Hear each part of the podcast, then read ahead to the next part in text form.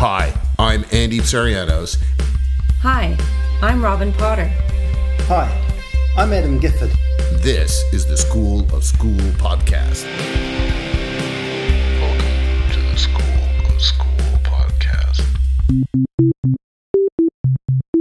Are you a math teacher looking for an assessment tool that can give you a detailed look into learner or class achievement? With Insights, it's all in one place. Make sense of assessment data so you can strategically plan and teach lessons. Insights, it's assessment for advancement. Visit mathsnoproblem.com for more information. Welcome back, everyone, to another episode of the School of School podcast. And like usual, we've got Adam and Robin. Say hi, guys. Hi, Andy. Hi.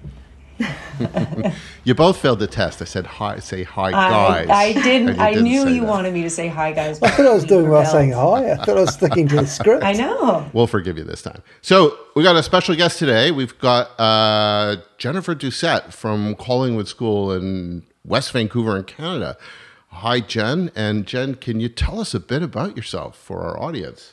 I would love to. Hi, everyone. Nice to see you. Um, my name's Jennifer Doucette. I work at Collingwood School in West Vancouver, and I'm the Director of Teaching, Learning, and Innovation. And so, what does that mean? Uh, it means that I have a job that is focused directly on student learning and working with teachers and students and communicating with communicating with parents to make sure that student learning is front and center of all we do at Collingwood. Exciting. It is. How long, how long you been at Collingwood? Well, I've been at Collingwood for a long time, over 20 years, but I did leave for a little window in between. So, uh, overall, about 20 years. Long time. Well, the one thing I will say about Collingwood, I mean, um, you know, I spend a lot of time visiting schools, and I've visited lots of schools, and I've been, um, you know, I, I remember the first time I went to Collingwood. It was several years ago, and I went to the uh, the elementary school, the primary school, because you guys have two campuses, one for elementary and one for secondary. And I was uh, I was blown away by you guys. I thought you guys were doing such a fantastic job. So well done to you guys. I think it's a great school. Uh, my daughter goes to Collingwood, and I'm really proud to say that my daughter goes to Collingwood. So thank you, Jen, for what you do. Um, so listen, today we're here to talk about student-centered decision making in schools. That sounds dangerous. What is it? It's, it's actually um, really can be dangerous, um, but it's actually really interesting and inspiring. So, we are a school that, like most schools, had always done what everybody did. You know, you set your schedule up the way it's always been, you have your students and activities the way they've always been. And when we rolled out a new curriculum in BC, we were noticing a lot of things. We were noticing student well being was, was not what it used to be. Students were really struggling, and this was just before the pandemic, actually, and it's just been exacerbated since.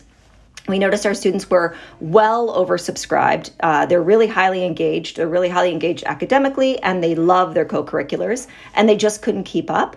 And we found that sometimes students would get into their schedule and they would maybe not be able to focus on all their courses and they wouldn't do as well in some of them and they'd focus on the ones they loved and um, we just we didn't know what to do and so when the pandemic came along we actually formed some committees and we we made some decisions so instead of just adapting then we thought, what can we do if we put student learning at the center of our decisions? We have a little window of opportunity where people might not push back as hard. Um, and how can we come about and do those things? And so we involved a lot of teachers in those decisions because teachers are important because if you're going to make a student centered decision, you have to have your teachers on side for that. And so we sort of got together and made a new timetable. So that's kind of our first example. Do you want me to just explain the timetable Yes, or did you please. want Yeah. Okay. Please. So typically, uh, and I'm, I'm actually kind of excited because it, it opened up, the pandemic opened up this window of opportunity and we jumped through it and we left a lot of baggage behind and we've, we've rolled with it. So in the past, our students used to take eight courses. So everybody at Collingwood in grade 8 through 12 would have five classes a day for an hour. They'd have a 45 minute lunch and they'd have a, about a 20 minute recess break. And so every hour they would listen to a math teacher, close their books. Five minutes later, they would be sitting in an English class. They would be doing their English work, close their books. Five minutes later, they would show up in a different class.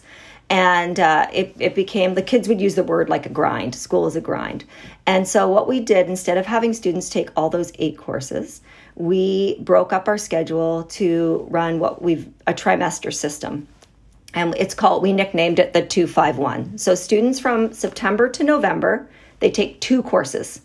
Those are two and a half hours long. They happen every day. And at the end of those um, two months the students are completed those two courses.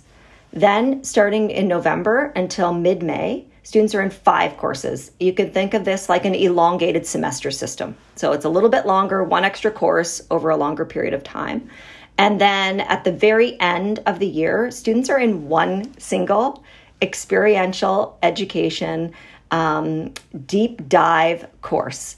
And so, what's happened that's been really beneficial is our students have fewer concurrent courses, and it's really allowed them to explore and delve into their co curriculars, which bring them a lot of joy. So, if you can get more joy out of your co curriculars, you get a little bit more joy out of school. And overall, we're seeing our students are a little bit um, more engaged. Uh, they're doing better in their classes.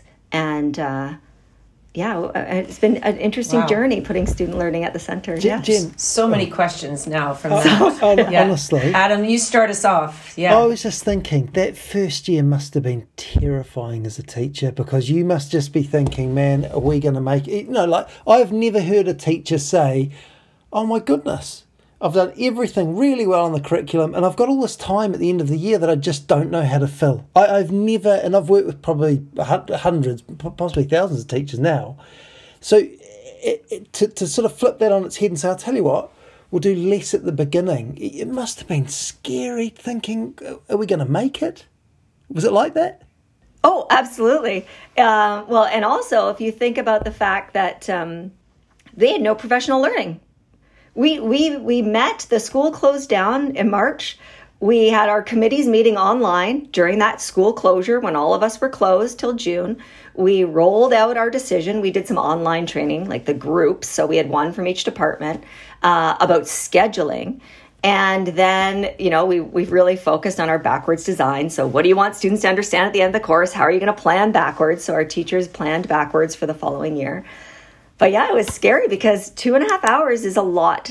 You you can't do what you did before. You can't talk to them for two and a half hours. They have to be doing more work than you when they're in the room. So we had this little saying, and and it was like, if you can do it with a computer or a tutor, don't do it when they're in front of you. So what are kids doing in the space when they're in front of you, and how do you reframe your thinking? So yes, it was absolutely. It's still scary, to be honest. We're only in our third year of it, and um, the teachers here are unbelievable. The students love their classes, but it, it, it's a lot of learning work for My, teachers. my brain is literally going about 8 billion miles an hour thinking, right, I'm coming to work at Collingwood, right, in September. Here we go. What, wow, what that is a massive shift.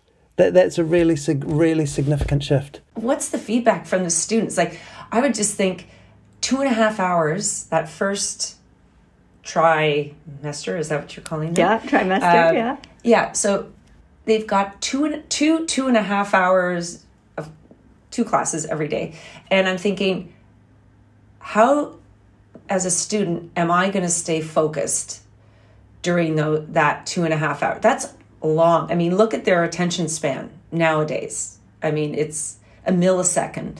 So how do you keep them engaged for that first trimester before jumping to five courses that are obviously much short, like a much shorter length of time, but a lot more. I, I mean, I'm just blown away with this. So I'm curious, what's their feedback about it? Like, are, is there a sem- is there a trimester they enjoy more than another, or are they okay with the change up? Uh, I think they enjoy the two and the one the most. So because it's less like like school. Um, and so in our first year, it was hard. Like some courses were great and some courses weren't. But their their attention is short if you're talking to them. But their attention isn't short if you give them instruction and you give them something really meaningful to do. And so we found um, our students love the bonding that they get as a class at the beginning of the year. That was surprising feedback for us. So they would actually say they feel the tightest as a community in the first trimester. And they will go back to that teacher as like a trusted adult in the building more often than they'll go to others. Um, so that's really cool. The other thing that's really beneficial is our teachers actually, most of them, unless they chose to have two, they only teach one block. So they have the afternoon to prep and plan and collaborate and think about how they're going to approach that learning.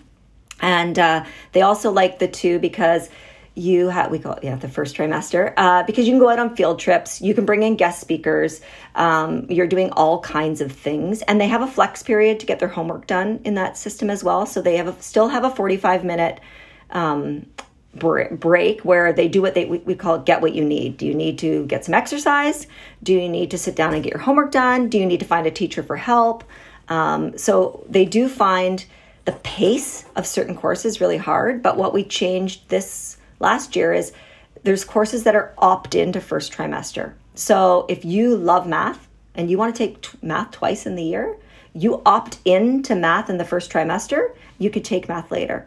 If you really, really love it, and in the beginning with COVID, we actually just scheduled everyone. So for some students, math in the first trimester was the worst thing that ever happened to them.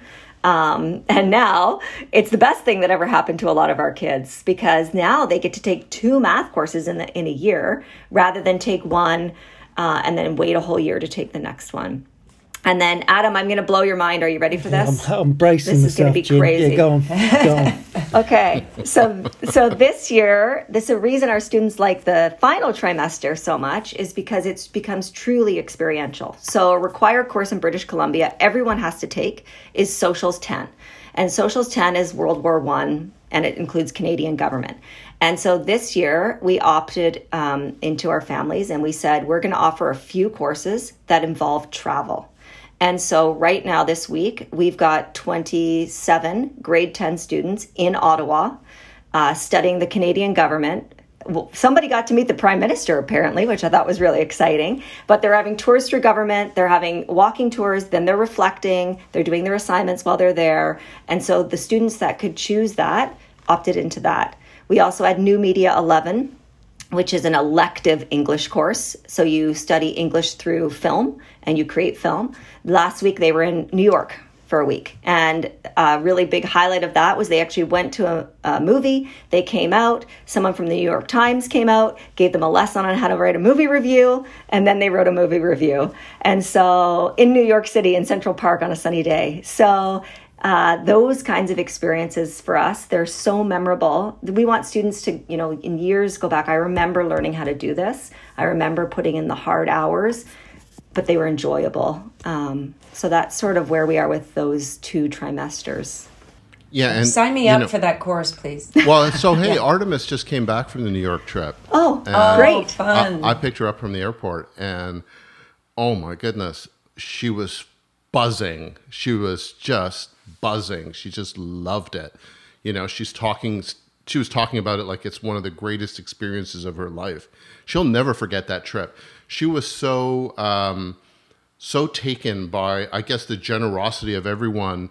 Uh, she was, um, you know, that that that they got to speak to, and you know, all the experiences that they had together as a group, and also surprisingly had nothing but great things to say about the teachers. You know, so it. it I mean that i'm not surprised well, they are great teachers, but but it's building those bonds and relationships and those real world experiences, and and and, and this kind of um, trimester system opens that up, right? It opens those possibilities. Um, you know, not every not every child's going to go to New York. Not every child has, uh, you know. Um, but it doesn't. It's not really even about New, going to New York. I mean, going to New York is a fascinating thing, but you know, if you're in a public school system and you're not, you know, there may be all kinds of restrictions or reasons why you can't do that. But there, you, it's not about going far necessarily. It's just about having that opportunity to spend that intense time together and bond and and you know see the world in a much more kind of um, I don't know experiential. Am I even saying that right? Wor- uh, way, you know, s- being able to see the world and that, experience it, basically, experience the world, and see maybe how they could fit into it, right? Well, a good example is law. So when you do a mock trial in law in regular school, the thing drags out for two weeks. You got an hour, pack it up. But we do our mock trials in a day in the H block, and in the first, and that's our third trimester. And in our first trimester, they happen over two days. So kids get really into it. Um, we've got our BC First Peoples History class going on right now for the first time and they're doing place-based learning. So if they're talking about the impact of the cedar trees, we've got a dam right next to us with a forest. They're out there in a circle talking about the history of the first peoples uh, of British Columbia, and so that's why it's really cool to be in these programs. You know, I could name them sports science. You're t- you're geared up on all this equipment. You're tracking your body. It's really leveraged for us. Uh, a world where kids can have two experiential ex- learning experiences, and then they can have still some traditional classes that happen in that elongated semester time. So Jen, is this is this two five one model? Is it sort of widely used Canada somewhere else? Uh, there must have been. I'm, I'm just wondering if you when you when you're discussing and thinking about these things, if there were models that existed that perhaps formed a bit of a basis, or, or what, or were you like totally on your own and when when you were doing this? Well, it's completely. We think we're the only people doing it, but we we took the ideas from the block schedule method, which is the two period when you only have two, is actually really popular in some places, and it's really effective for learning. And then teaching one course at a time is also like there's universities that actually do teach one course at a time as well. And uh, we looked into certain schools. There's a school called the Hawken School in Ohio that is unbelievable. They do what they they call that intensives. They do them twice a year. Um, and we do ours once a year. And so there are schools doing versions of it, but I don't think anybody's combined it in the in the way we have. But we did root it in what's best for learning. Uh, how do we get longer classes? How do we make how do we build classes that allow transfer learning, not just knowledge? um, of things that you just kind of live in a silo. And so we used all that research, but I I think our combination is is unique. And, and as long as I've understood it right, are you seeing that that the the attainment in all of the separate areas has some form of parity across the year, or, or uh, you know, are there? Yeah, so we have really um, inflexible uh, uh, achievement standards and inflexible learning goals, but really flexible means to achieve them. So your your law class that you have it, it, it happens three times. It happens in the first trimester, the second trimester, and the third. The way you experience the learning is going to be totally different, but what you have to learn is exactly the same. Um, another question that people might wonder about is well, aren't kids going to forget everything? So if they learned it in first trimester and then they don't take it again until the next year, how are they going to remember? And our answer to that is they didn't remember anyways. And then the second answer to that is when you promote deeper learning, uh, there's actually been a greater chance that the students will remember. So we were finding ki- kids would forget over the summer. So that's why we moved our math into all math classes, unless you opt in, are scheduled in the, that elongated semester, the, the second trimester. But even in COVID, we found students that when we had no choice but to schedule them because of uh, restrictions, students who took, let's say, Math 10 in the, the first trimester and didn't take math again till the second trimester the next year, we still found that they did well. So we tracked all of that just to make sure that students were learning. But it is a natural fear, right? Because students think they remember everything, uh, but they don't necessarily. And I've got another thing that's burning, and I Okay. know I know I should probably stop and let Andy and Robin go, but I'm just not going to at this stage, Jen. What do you what do you, your elementary would call it primary colleagues think of this? Is there, is this piqued their interest, and are they seeing that that, that perhaps there's a a version that, that can be done in a in an elementary primary setup? Well, I think they do this really well. So when you're the homeroom teacher of a class and you're realizing our students are in they're in flow, you know, like a grade 6 kid is loving that thing that they're working on in their English class because they're also the math teacher usually. They can actually elongate that period of time and then rearrange, oh, we're going to do more math later on in the day. And so I would actually say elementary teachers are almost inspiration for something like this because they do that interdisciplinary so well and they draw things in. Um, it would be harder to schedule because they're they're not really specialists then. We want everything to sort of be interconnected in elementary just to promote for me, elementary is about foundational skill building and joy of learning. We want to make sure there's no fear of subjects. Kids really love everything, but they do it very well. But there's a, I mean, it's it's hard. I, I mean, I'm I'm saying it's all wonderful, but there's teachers that still say like, oh my goodness, like this isn't. I'm doing things differently. How do I know the kids are doing well? And so we just keep checking in all, all, all our data and taking student feedback and tracking them year to year in those courses that are so important that you've built skills um, and just making sure that our students are engaged. But once you hit grade 10 and you have an area of interest, you're in like, I'm in math in the first trimester. Well, then I have two really high level sciences that have math in them. So the students are sort of pulling all that along all the way through. So different, Adam, right, than England? So different. Yeah, it really is, and I just think, and I know, I know, we've, we we have to wrap it up, but but I think that this is this is the interesting thing about when you accept that you can have a level of autonomy in a school, you then have to ask the question: Is will I use it? And I think that that's where these things become really interesting because that takes a certain amount of courage, right? because there's always risk, even if you research it and you know look at different models and all of those sorts of things.